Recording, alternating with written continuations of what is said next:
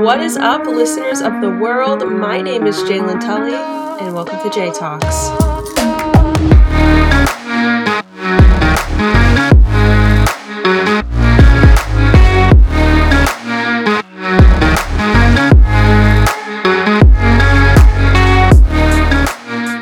Hello, my wonderful, wonderful listeners. You already know what show this is, and you already know who's talking. But in case you don't, my name is Jaylin Tully, and this is Jay Talks. I have a whole bunch for you this week. As you can tell by the title, we're going to be talking about not only Morgan Wallen, but every other white celebrity, musician, and artist that feels a compulsive need to say words that they do not have the right to say. We're also going to be talking about the impeachment trial because, of course, Donald Trump was acquitted because that makes sense. But first, before we get into any of that, I want to talk about the Britney Spears documentary that came out on Hulu.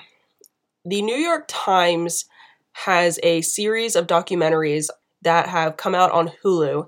And I've said it in the past, I'm not a huge fan of the New York Times. I'll probably talk about it eventually. They've just made some decisions, they've run some pieces, they've had some people work for them that makes me just a bit apprehensive to give them my money or my service. So I try not to get my news from them when I can, but this series of documentaries are actually super insightful and seem really informative. I've only watched the Britney one so far, but they have one on Breonna Taylor, they have one on the Australian wildfires, like really interesting topics and topics that I also think people should take the time to educate themselves on, topics that have happened in the last year that people should take some more time to look deeper into.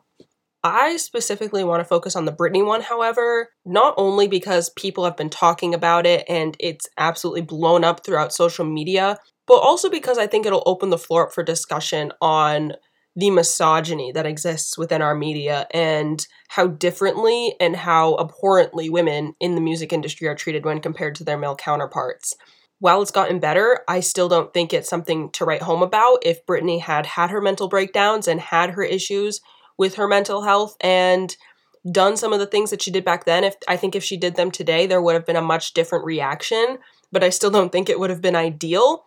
And like I said, I think that paints a much larger picture when it comes to misogyny within our media and misogyny within sources that we trust to give us our news about these people, these real living individuals who have lives and feelings.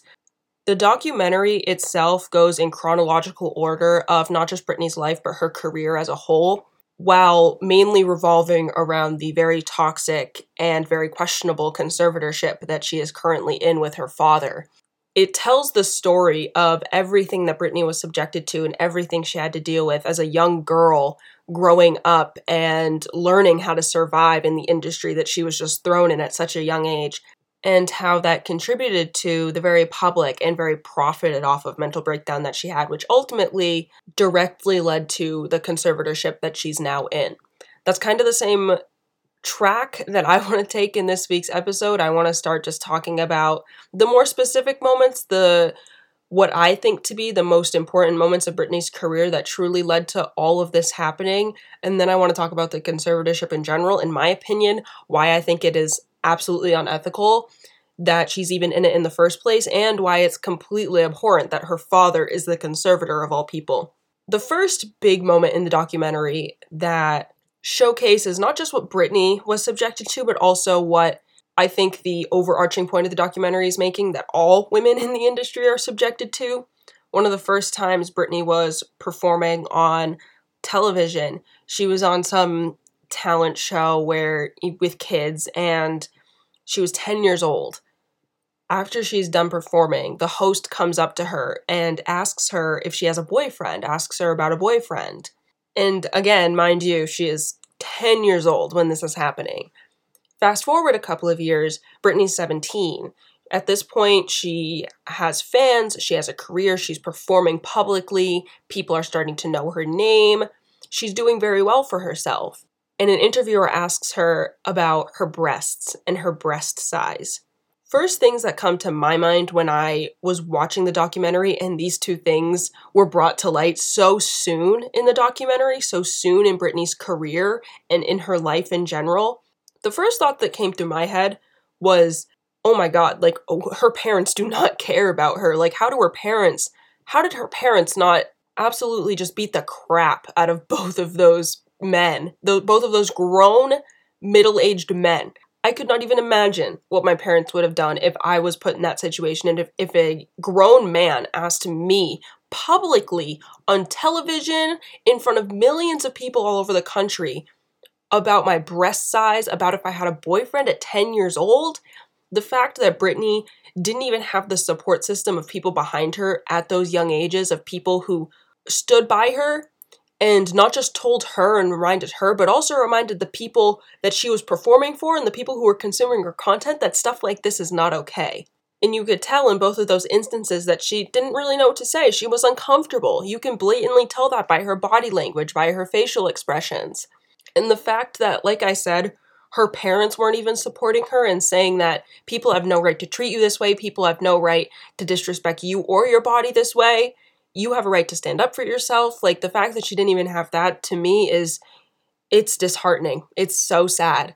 And it just it's so clear so early, at least in the documentary when you're looking back at Britney's career that she was she was set up to have all of this stuff happen to her. She was set up to not realize that she didn't deserve to be treated like this. The other side of this, which is something that they made a point of in the documentary, was that this was also a time when NSYNC was big, when the Backstreet Boys were big. They were not asked questions like this. They were not asked primarily about who they were dating. That wasn't the core subject of the interviews they were not asked about their sexualized body parts on national television. Like it was, and they, like I said, they made that point in the documentary that this was very much driven by misogyny, how Britney was treated. This was very much driven by the fact that we subconsciously force girls to assign their self worth to uh, whatever man that they're with. Even the ones that are famous, even the ones that are young, 10 years old. We force women to assign their self worth to those things and we force the public, the people who are consuming this media that she's putting out, that she's producing, to also associate her worth by who she's with. And we see that with the relationship that she had with Justin Timberlake. We see that in how not only their relationship was blown up when they were dating, but also in how he got to control the narrative when they broke up regardless of whether or not she was unfaithful, regardless of whether or not she cheated on him, whether or not they had sex, whatever, the fact that he was able to walk away from that relationship and nobody even bothered to take the time to ask her what happened, everyone just took his word for it. Everyone allowed for him to make a mockery of her. Everyone allowed for him to publicly humiliate and slut shame her while she did not say anything.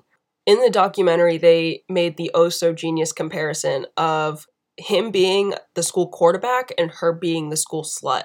He was the heartthrob. He was the star. Everyone loved him. Everyone wanted to hear what he had to say. Everyone took his story and took what he had to say about this poor girl at face value and completely disregarded her feelings and slut shamed her.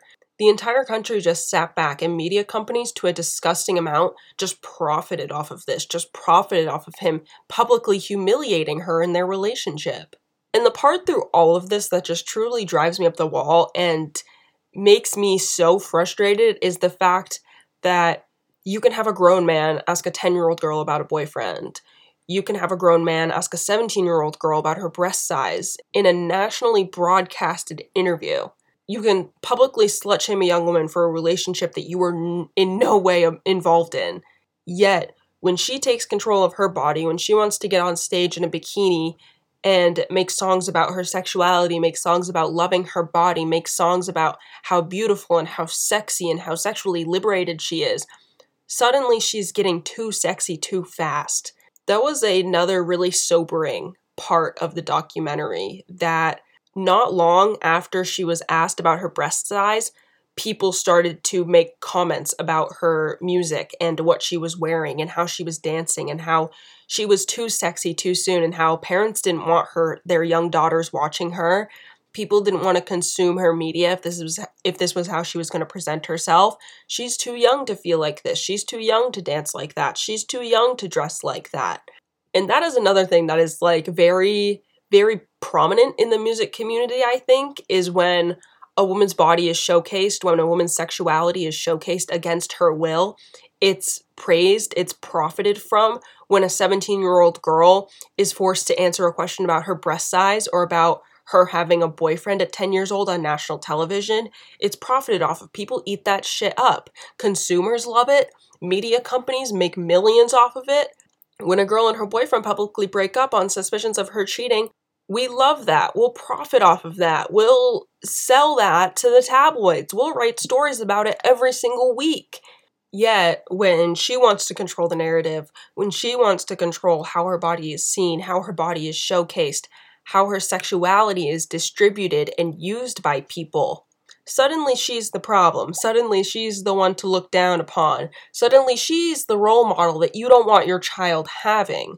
I don't understand that logic. I don't understand how you can support media companies, support paparazzi, support people who leak these images and leak these things about these women and embarrass and publicly humiliate these women. How you can clap for those people and encourage them to keep doing what they're doing. But the second those same women turn around and say, nah, uh, not anymore, I'm gonna own my shit.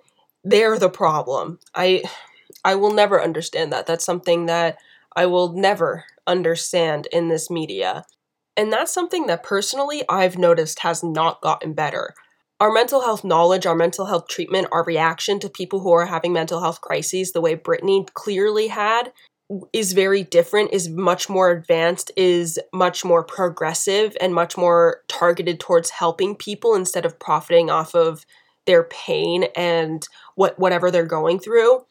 But when it comes to the slut shaming and the misogyny, that's something that really has not changed at all, which I think is fascinating that people are, you know, trying to have these new conversations about Britney, even though WAP by Cardi B and Megan Thee Stallion came out, what, six months ago, and people absolutely lost their minds at it, making the same arguments that we were making in 1999 when Britney was just starting to get famous.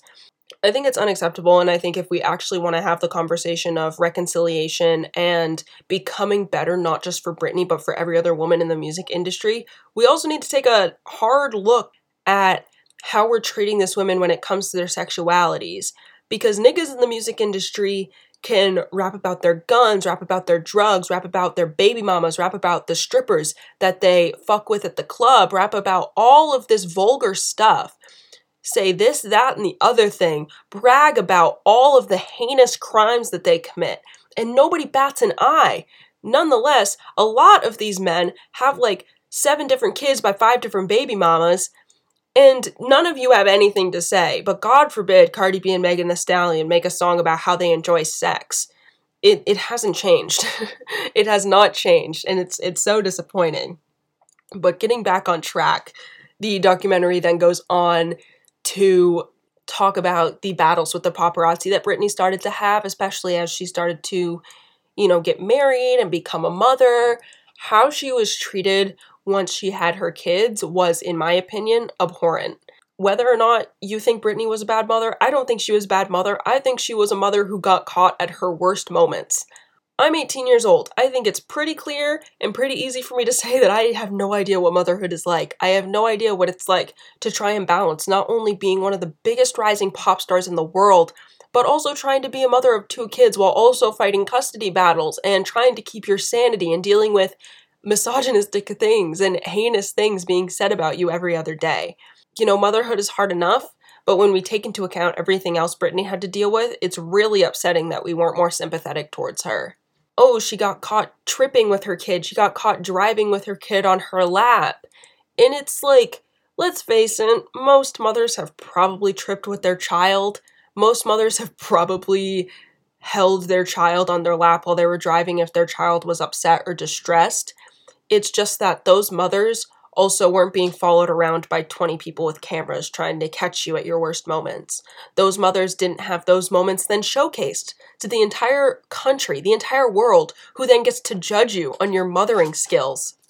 And not only are people judging you, are your mistakes, your accidents with your children being broadcasted to the entire world, but then those same pictures, those same accidents that were used at your expense are then going to be used in a custody battle against you for your two children. I'm surprised she didn't have her mental breakdown then. I'm surprised she did not just lose her mind then. I could not even imagine going through all of that, being so blatantly disrespected in the public eye, and people still looking at you and saying that you're the problem. Britney's mother did come out later and say that she also believed that Britney was at the time struggling with postpartum depression after her second child and going through all of this while also struggling with postpartum. Again, I my heart goes out to her. My heart went out to her then, my heart goes out to her now. Around this time, she also had the shaved head incident and then the umbrella car paparazzi incident where she you know, was hitting the side of a paparazzi person's car with an umbrella. Paparazzi were there and they caught pictures of her shaving her head. They caught pictures of her hitting this guy's car with an umbrella and they ran with those. They used these to further publicly humiliate her. They used these to further drive the narrative that she was crazy, that she was insane, that there was something wrong with her, when there was nothing wrong with her. She was just struggling with her mental health. And the fact that nobody offered a hand to help her exacerbated it tenfold. And then the documentary, you know, gets into how because of this, because of the publication of these photos, because of the publication of the accidents with her kids, because of the national awareness that her mental breakdown got, she was turned into a punchline. She was turned into a joke not just within media outlets, not just within magazines, not just within newspapers, not just within social media, but she was turned into a joke on game shows, Family Feud. There was a segment of things that Britney Spears lost. Correct answers included her mind, her kids, her husband.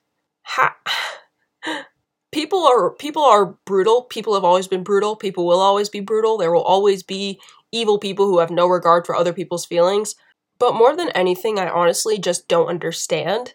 I don't understand how, as a person who knows what it feels like to fail, who knows what it feels like to struggle, who knows what it feels like to feel unloved, to have the weight of the world on your shoulders, to feel like you cannot even survive another day, how you can see another person struggling, how you can see another person who's obviously at their lowest, and you can go, I'm going to profit off of this. And not only am I going to profit off of this, but I'm going to make it 10 times worse for this person in the process. One of the more disgusting parts of the interview was actually when they had one of the old paparazzi members, old paparazzi people. I don't know what they're called.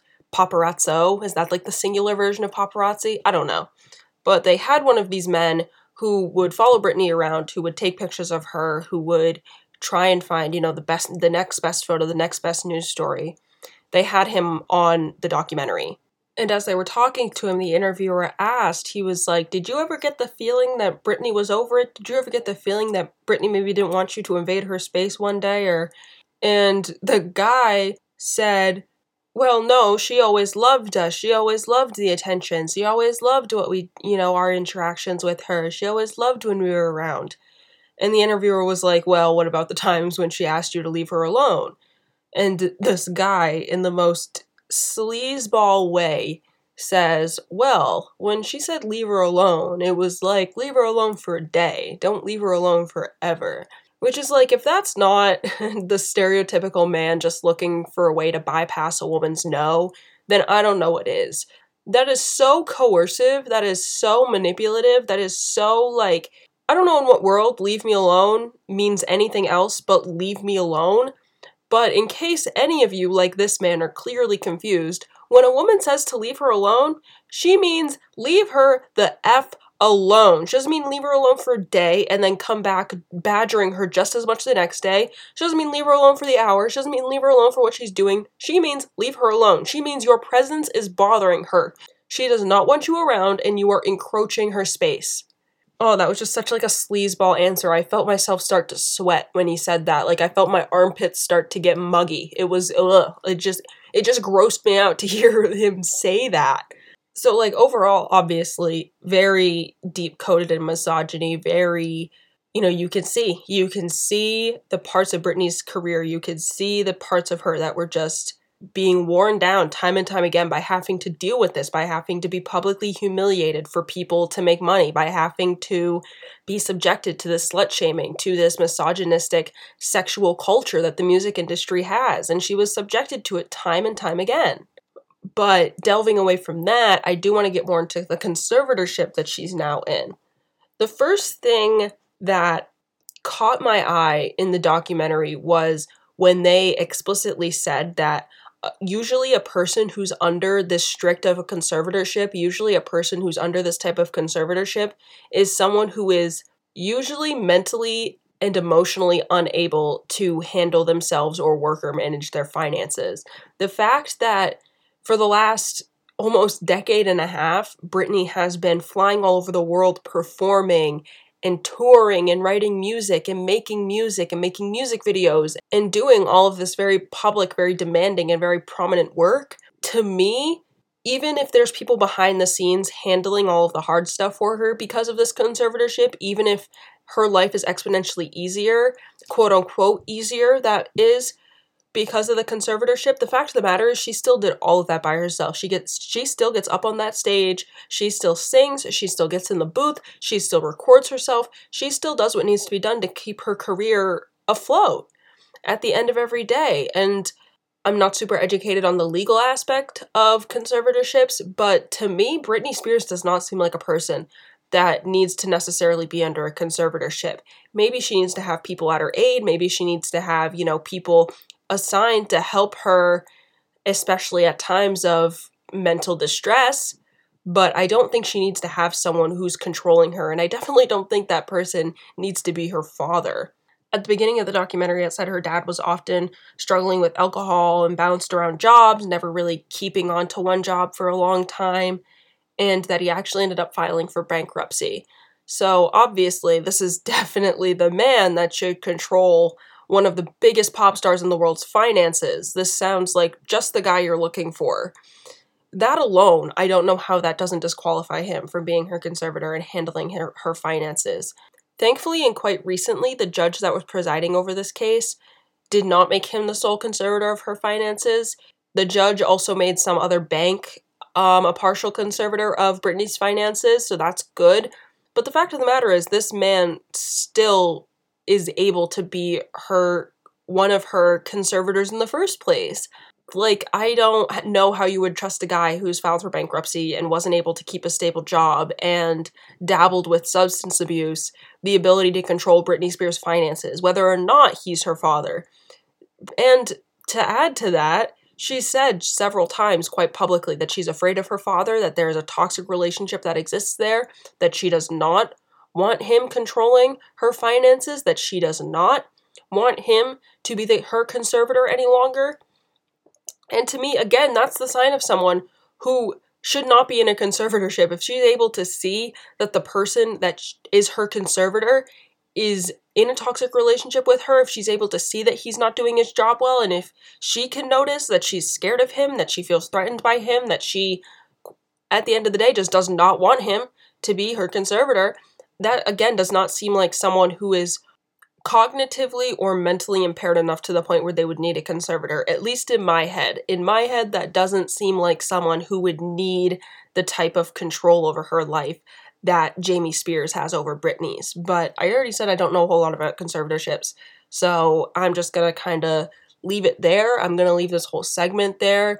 I'm definitely gonna watch more of these documentaries, and as I watch them, if they're really good, especially the Breonna Taylor one, I will come on here and talk about them more.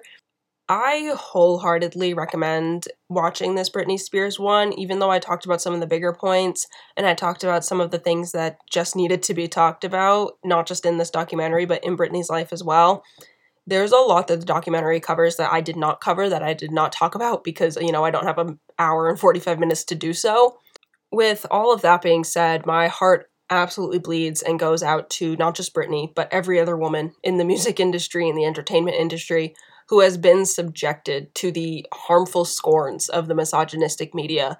I'm praying that Britney's able to find peace with all of this. I'm praying that Britney is able to get back on her feet and continue to do what she loves and continue to grow as a person and get out of this conservatorship. My heart goes out to her, and I always wish her the best. Hashtag free Britney. Hello, you guys. This is just a very quick little interjection. I have completely finished recording this week's episode and I started to go in to edit it, and I realized that I actually referred to Morgan Wallen as Mark Wallen every single time I mentioned his name. After doing some more digging, I realized that I completely just had his name wrong. I thought it was Mark. It turns out I was wrong. It's Morgan. Um, so I just wanted to hop on here and say this so that nobody can come from my neck because I kept on getting this man's name wrong, even though, let's face it, I owe him absolutely nothing.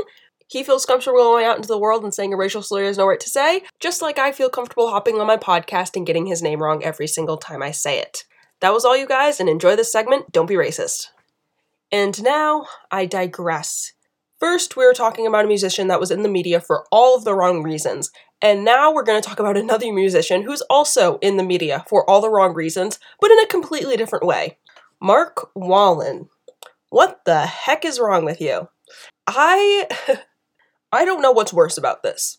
The fact that it's 2021 and we still to this very day are having white celebrities, white entertainers getting caught in media crossfire for saying things that they really have no right to say, or the fact that his sales have actually soared by 180% in the last couple of weeks that this has been a controversy.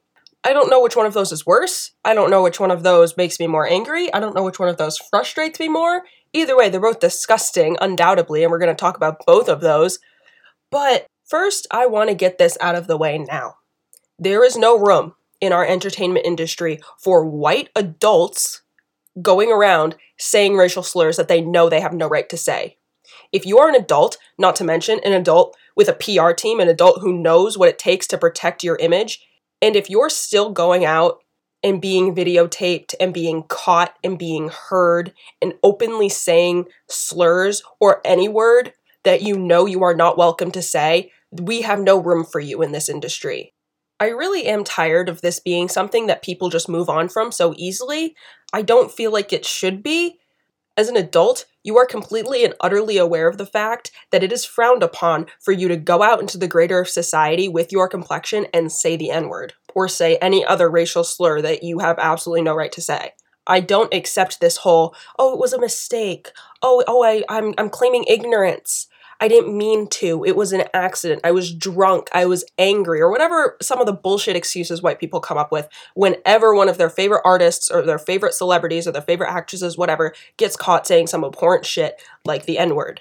I don't accept this. Oh, it was a mistake. Oh, I didn't. I didn't know. Yeah, yeah, yeah, you did. Yeah, you did if you are literally Patrick Star and have an IQ of 86 and have spent your entire life face down living underneath a rock, then maybe I would accept the claim of, oh, I just didn't know any better. It was a mistake. But no, if you've been immersed in this society for more than four seconds, if you have seen everything that's gone on in the last year, if you have seen the pain that Black people have come forward with especially in the last year, and you still go out of your way to say things like this, to have the N word be an active part of your vernacular and an active part of your vocabulary, I don't want to forgive that. I don't want to allow someone who feels this okay openly saying words like this and this okay, openly having a word like this a part of their vocabulary. If they are a Caucasian, I don't want them in my music industry.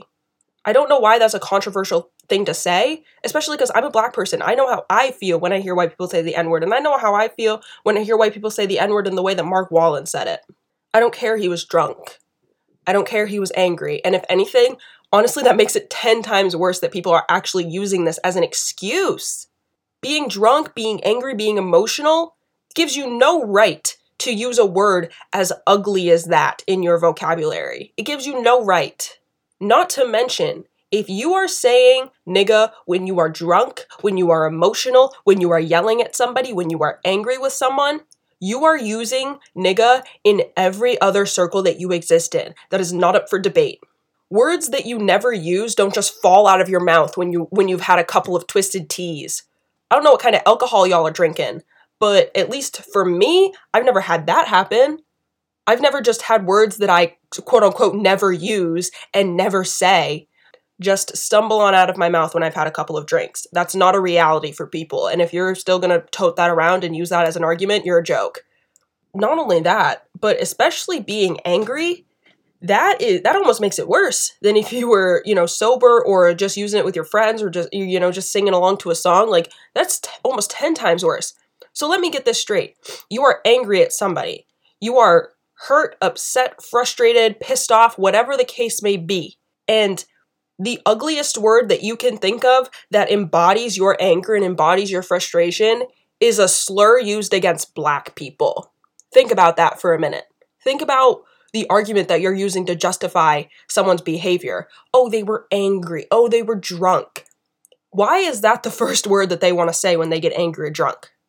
Why is that the first word that people want to say and people want to excuse other people saying when people get angry or drunk or emotional? Why are you defending this? I just, oh my god, it's like we shouldn't even be having these conversations anymore. I don't know. I don't know why white people fight for their right to say racial slurs so bad. You know it upsets people. You know it offends people. You know it's just going to make people angry. I don't know why you feel the need to claim something and utilize something and hurt people with something that you know is just going to piss people off. Not to mention his response was pure shit. his response was absolutely terrible. It was it just seemed like so not sincere. It was just like that whenever any celebrity, whenever any influencer or star or musician gets into some shit, you they just hop on Instagram and make this, you know, 58 second long video about how sorry they are and how it's never going to happen again and whatever whatever. And that's exactly what it was. It was shit. It was very basic. It didn't seem sincere at all. I've already said, like, this isn't something that I think I can forgive people for. I don't think this is something that we should just let people waltz right back into the music industry and continue to make money and continue to sell records and continue to have a flourishing career. Personally, for me, I think this is something that we should just ice people out of the music community, period, point blank. Because I've, I've already said it. You're an adult, you know better. You should know better, at least. Like, if you haven't understood at this point you know, and the thing is, I'm not even saying that you have to be the most woke person ever, that you have to dedicate every single second of your life to black liberation and making this country safer for black people. But at the very least, if you've made it to adulthood and you still don't understand why you do not have any right to say the N word, I'm not saying that you should have your entire life ruined. I'm not saying that you shouldn't be able to find jobs or whatever. I mean, personally, I wouldn't want to hire someone who has that as a part of their vocabulary. But at the very least, we shouldn't give these people a platform. We shouldn't let these people make music for millions of people. We shouldn't let these people make millions of dollars a year and have and have all of these privileges and these things that normal people don't have access to. At the very least, I don't think that we should give people like this a platform, which is why it's kind of it's kind of annoying that after every single time this happens, after whenever an actor, whenever a singer, whenever a rapper says some racial slur says something awful, they still continue to have a career and they still continue to make millions of dollars and have all of these fans and have all of these people who are supporting them. And it was even worse this time because his sales actually went up and he started to make more money and he started to bring more people in and attract more people to his music oh, someone said something absolutely disgusting that I know I shouldn't support, and people are rightfully angry, upset, and offended. But here, I'm just gonna give more of my money to this person because, like, screw people's feelings. Who cares if people are genuinely and rightfully upset or offended? I'm still gonna just enable this behavior and show this person that no matter what they do, no matter what they say, no matter what disgusting word falls out of their mouth, they're still gonna have an audience and they're still gonna make millions of dollars. And people wonder why black people are still talking about racism, and people wonder why black people are still saying every single day that they don't feel safe or they don't feel welcome in their own country. It's because y'all do stuff like this. Instead of someone like Mark Wallen or Mark Wallen himself saying the N word on video and not cutting him off, not giving any more of a platform, and listening to black people when they tell you that we shouldn't have people like this exist in our spaces of music and in our spaces of the entertainment industry and standing in solidarity with them, you what? Spit in the face of all of the oppression that not only black people have had to shoulder in this country, but are still shouldering to this very day. It, it doesn't sit right with me. It really does not at all. One of his producers actually came out and obviously condemned what he said, condemned the behavior, and will be donating all of the money that he made from his latest album with Mark Wallen to the Tennessee chapter of the NAACP which that is that's the type of accountability and that's the type of rectification that I love to see when stuff like this happens. I already said I don't think people who feel so comfortably saying stuff like this in this year at this time deserve to have their platform back. I've already said that, but I think especially the white people around them and them themselves, if they actually truly condemn their behaviors and learn to grow from them, I think this is a great path to redemption. Would be to actually show your dedication to making this country better for black people, to uplifting black voices, making black voices heard. Granted, if you're still making these mistakes in your adulthood, I don't think you'll ever truly see the error in your ways, but you know, people can change, people can grow. I just, I've already said, I just think it's a little late. I think if you're still making these quote unquote, I've already said it, mistakes in your adulthood, I think there's a much deeper issue that needs to be discussed there as to why for so long you have blatantly ignored the fact that this is something that offends people and you've just felt okay doing it anyways. But I love that the people around him have not only held him responsible, but also held them responsible enough to the point where they also see in themselves the need for them to do just that and for them to support and uplift Black people at a time like this when communities are shaken by stuff like this. There's just one more final point that I want to make before we head into the final chapter of this week's episode regarding Donald Trump's impeachment. That being, I, as someone who is engrossed in music culture, as someone who finds solace in listening to music, as someone who throws themselves into artists, into albums that they love and enjoy listening to, I don't understand what the discourse is when moments like this happen, when controversial moments in music happen, when someone shows their true colors, specifically a musical artist. I don't understand what the big deal is about abandoning them and no longer supporting them. There are hundreds of thousands of musicians in the world. There are millions upon billions of songs that probably exist in the world. Why are you so bent out of shape that you can't listen to Chris Brown anymore? Why are you so bent out of shape that you can't listen to Mark Wallen anymore? Why are you so bent out of shape that people are getting mad at you for listening to T.I. or R. Kelly or any other person in the music industry that has done some messed up stuff and people no longer want to support them for just that? there are really only about two to three artists that I listen to that I wholeheartedly enjoy. And that if it came out that there's someone who I should not be giving my money to, who I should not be supporting, whose music I should not be listening to, it would be really hard for me to abandon them and not and stop listening to their music, but I could still do it. I don't know what this what this obsession is with music that causes us to be unable to separate our feelings from music and understand that when we support someone, when we listen to their music, when we give them money, when we give them sales and revenue, we are indirectly supporting what they do. We are indirectly telling Chris Brown that, hey, you can beat multiple women, you can physically assault multiple of your girlfriends, you'll still have a bountiful career. You'll still be making millions of dollars we can tell someone like T.I. that he can take his daughter to get sexually assaulted, to have her hymen checked for her virginity every single month, and he can still have a career and he can still make millions of dollars and he can still star in a Netflix show that's another thing that really does not sit right with me the fact that we we're indirectly enabling this behavior. We are indirectly enabling predatory racist misogynistic behavior by allowing not just mark wallen but every other toxic man in the industry every other no and it's not just men. There's women too that are problematic. Every other toxic person that exists within this industry that you can do this that and the other thing. You can offend this group of people. You can do this messed up thing. You can assault these women. You can say these awful things about your girlfriend, you can say a racial slur in on video and nothing is going to happen to you. And you can still be successful and you can still make all of this money and you can still have access to all of these privileges and this entire lifestyle that the average person will never even touch in their lifetime. I don't understand how we how it's how we feel okay doing this. I don't understand how we feel okay allowing this.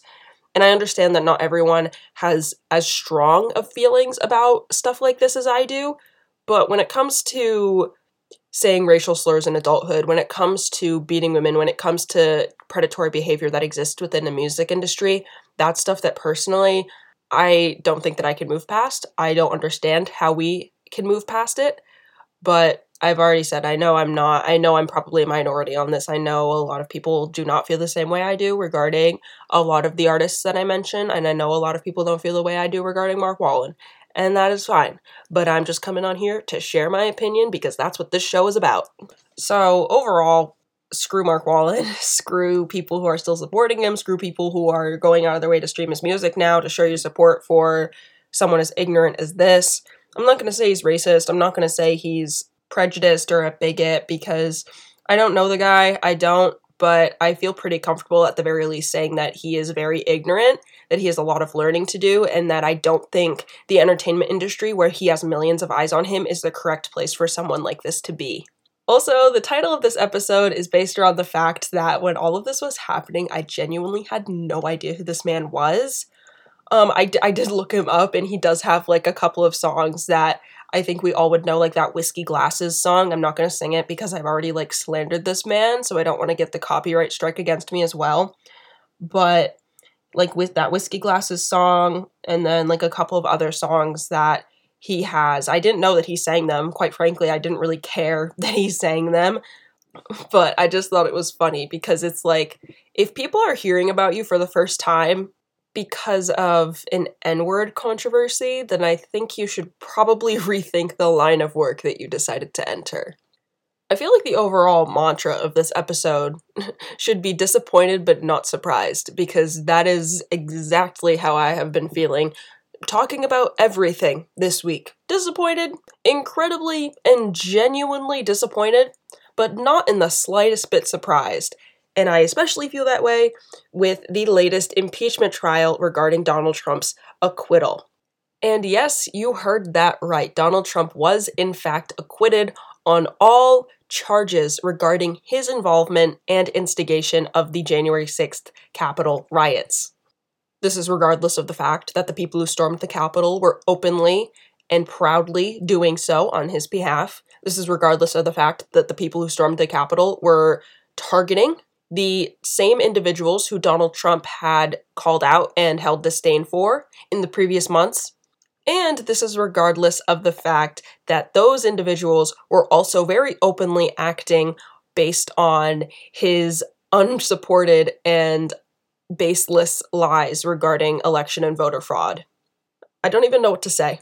I have I'm not even going to lie, I have re-recorded and deleted this section probably 6 times at this point because I just I just I because I just stall and I don't know what to say.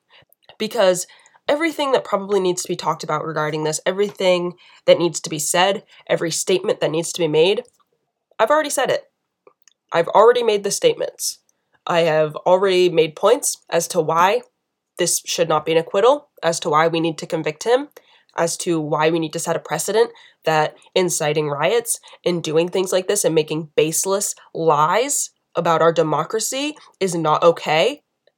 I've already said disappointed, but not at all surprised. I'm not at a loss for words because I'm surprised. I'm at a loss for words because I knew it was coming, but now that it's actually here, I don't know what to make of it. I am so utterly disappointed in the quote unquote democracy that we have. In what world? In what world? If 57 people out of 100 people make a vote to enact something or put something into place or make a decision, then in what world, only in American democracy, are the 43 people who voted against them going to get their way? Because that's exactly what happened.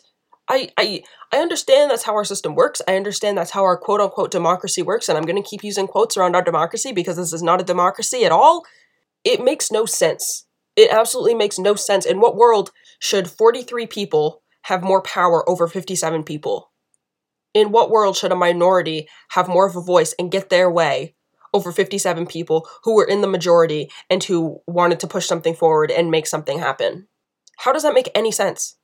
And I understand it's because you need two thirds votes. I understand it's because you need 67 votes. This isn't so much my confusion, my frustration isn't so much regarding the fact that I don't know how our Senate works. My confusion and frustration comes from the fact that I know exactly how our Senate works, and I'm trying to make the point that the way it works makes absolutely no sense. And not only do I not understand how or why our Senate works the way it does, but I don't understand how our Senate has more power than our House because our House voted overwhelmingly. The House of Representatives voted overwhelmingly to impeach this man and they and they did just that and then it went on to the senate so that they could convict and I'm going to say it now, this isn't going to be so much about the impeachment in general. This is just going to be about the crazy and nonsensical nuances of our democracy, quote unquote, democracy.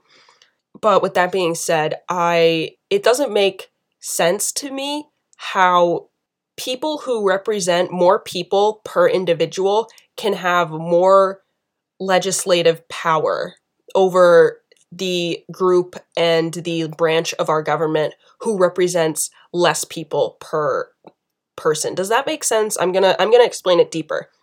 The state of Wyoming has two senators that represent that state. There are half a million people in Wyoming. There are 500,000 people that live in Wyoming. I'm not even making that up. The state of California also has two senators that represents the entire state. The state of California has a state population of 39 million people.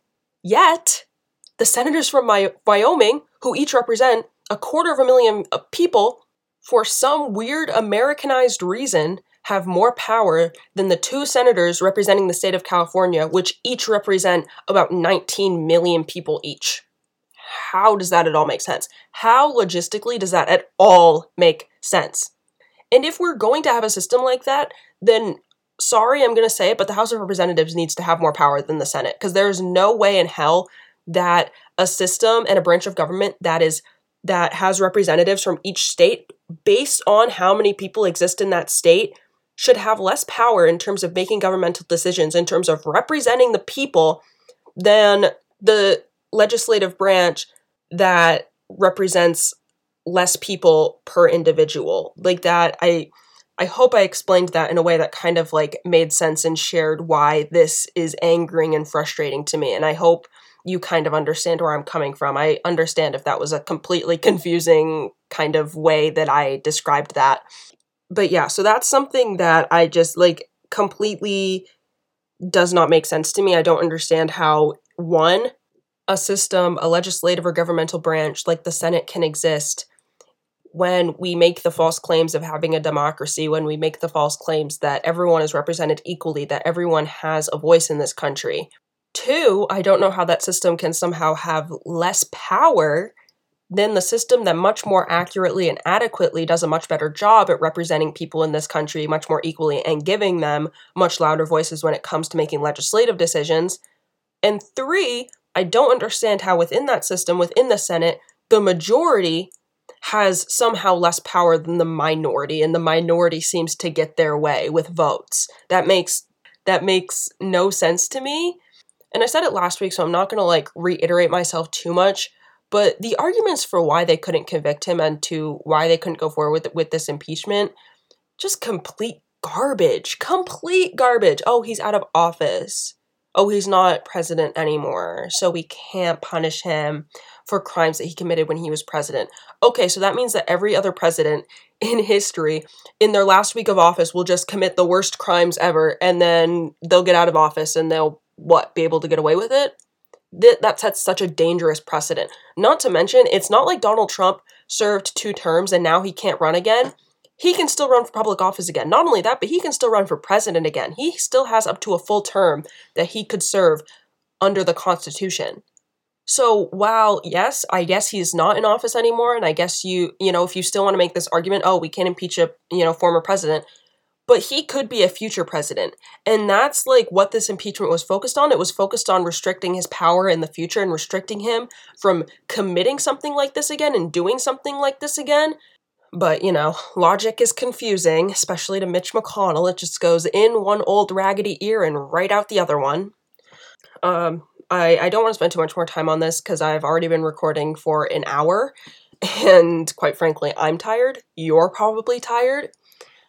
But I do just want to say that I I don't want Republicans, I don't want people in this country to be surprised when or if this happens again. I don't want people in this country to be surprised if there is a far more successful coup and riot attempt against another one of our federal buildings or against the Capitol again. I don't want people to be surprised or disappointed or upset when these individuals take it upon themselves to get angry the next time there's political or social discourse and they actually manage to harm or grab hold of or kill lawmakers and elected officials and the people that they targeted the first time. Historically, unsuccessful coups are followed by successful coups if they are not mitigated and restricted and punished and if there's not a precedent set so for for the sake of my country for the sake of my lawmakers for the sake of the citizens that I also live with and the citizens who I also call American in this country, I hope that for their sake, we are able to find a way to restrict these people's power, restrict these people's voices to the point where something like this does not have the ability to take place again. But historically, I'm just trying to prepare at least the people who are listening now that there is a very real chance that something like this could happen again. Maybe it won't be Donald Trump. Maybe, you know, his inability to have access to social media platforms, maybe his inability to reach w- wider audiences because of his censorship, maybe that will mitigate his reach enough to the point where he's unable to be successful in future elections and we won't have to deal with him anymore. But if it's not going to be him, it's going to be someone else. It's going to be someone else who saw what he was able to get away with. It's going to be someone else who saw the crimes that he was able to commit, who saw the hatred that he was able to breed in this country, who saw the discourse that he was able to profit off of, and they're going to go, you know what? I'm going to do the same thing. Someone else is going to awaken these people's violence. Someone else is going to awaken the bigotry and the prejudice that they hold within them. And someone is going to instigate or look to incite violence, maybe not directly in this way, but in a way that benefits them, much like Donald Trump did. And we need to be ready for that. Not as individuals, not as Democrats, not as black people. We need to be ready for that as a country we need to be ready for that as one united front because when this happens again, because we did not do what was asked of us and we did not do what was needed of us this time to make sure that it, do- that it doesn't happen again. So when it does, we need to do better next time. We need to hold people accountable and we need to take the necessary steps to keep individuals in this country and this country as a whole safe. Not only that, but we need to also take steps to keep our democracy safe. Another week another seven days of having to see increasingly disappointing things in the news and coming on here and talking about it. But I'm so happy that you guys joined me this week. I'm so happy that I'm able to have an area where people are listening to me, where people are, you know, caring about what I have to say and engaging with me in these kinds of ways. So, definitely, if you liked this week's episode, if you liked what I had to say, if you thought it was inspiring or informative or necessary to hear, be sure to share it with friends, with family, with other people that you think would like to hear it. Also, be sure to follow and subscribe for weekly episodes that come out every single Sunday. Be sure to leave me a rating and review. It also helps me a lot to make sure that people like you are also able to enjoy this podcast. I I am so hopeful and I'm holding on to the hope that things will get better, especially as the pandemic starts to wind down, especially as more people get vaccinated and more people take precautionary measures and do what's asked of them to make sure that we're able to overcome this, not just as a country, but as a world. And I hope that as Biden is able to get more stuff done, as we're able to get more stuff done with the Democratic legislation that we currently have in place, we are able to make an America that we're proud of to live in again. And we're able to leave the Trump presidency and everything that he brought with him, every single ugly thought and belief that he brought with him, we're able to truly leave all of that in the past. And I'm I'm really holding on to that hope. I truly am. And I think that it would do all of us some good if we were all able to hold on to it. So, guys, with that being said, make it easier to hold on to that hope by leaving this episode and every other episode ready to educate often, learn freely, and always, always, always love equally. Thank you so much, guys, and always take care of yourselves.